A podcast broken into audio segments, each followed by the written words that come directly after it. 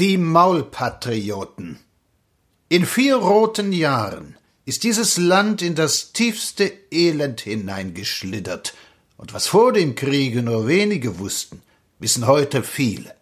Deutschland verdankt seine Unbeliebtheit, die sich bis zum Hass gesteigert hat, den untugenden Spektakeln der Landsleute auf den Thronen und in den Geschäftshäusern, in den Universitäten und im Heer, Sie sind nicht ausgestorben, sie bilden sich eher im Gegenteil ein, durch schrankenloses Geschrei ein Deutschtum zu retten, das gar nicht tief genug untergehen kann, nämlich das Schlechte.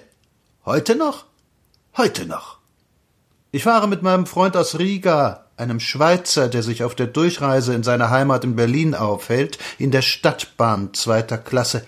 Wir unterhalten uns im Russischen, Erstens freue ich mich über jede Gelegenheit, Russisch sprechen zu können, und zweitens ist es mir angenehm, dass uns die Mitfahrenden nicht verstehen. Plötzlich fragt ein neben meinem Freund sitzender Herr Sprechen Sie Deutsch?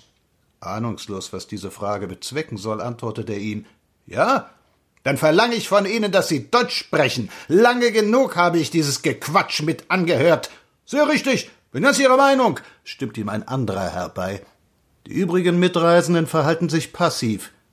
Ich glaube, ich kann mich unterhalten, wie ich will, sagt mein Freund. Nein, das können Sie nicht, brüllte ihm jener zu. Wenn Sie es wagen, sich weiter im Russischen zu unterhalten, können Sie eins in die Fresse kriegen. Schweig, rufe ich meinem Freund auf Russisch zu, denn mir graute davor, dass dieser bornierte Hakenkreuzpatriot tatsächlich handgreiflich werden könnte. Donnerwetter noch einmal, fing der Kerl wieder an. Das sollte uns passieren. Wir sollten es wagen, im Ausland Deutsch zu sprechen. Ganz abgesehen davon, dass es sich hier um eine Baltin deutscher Abstammung handelt, die im Kriege Helferinnendienste bei der kaiserlich deutschen Armee geleistet hat, welch ein stumpfsinniger Patriotismus.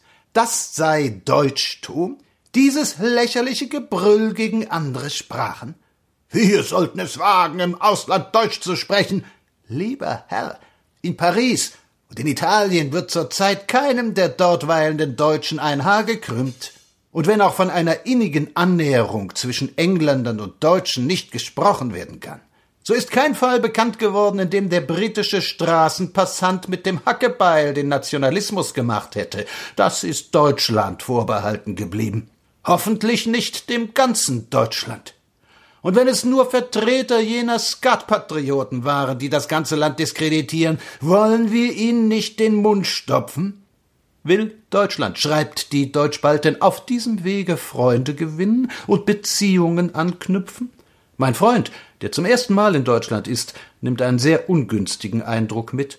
Sie schaden uns. Und wenn derselbe Mann, der hier die Klappe nicht genug aufreißen kann, von seinem Chef als Geschäftsreisender nach Spanien geschickt wird, so spricht er dort sicherlich alle Sprachen der Welt von Geschäftswegen.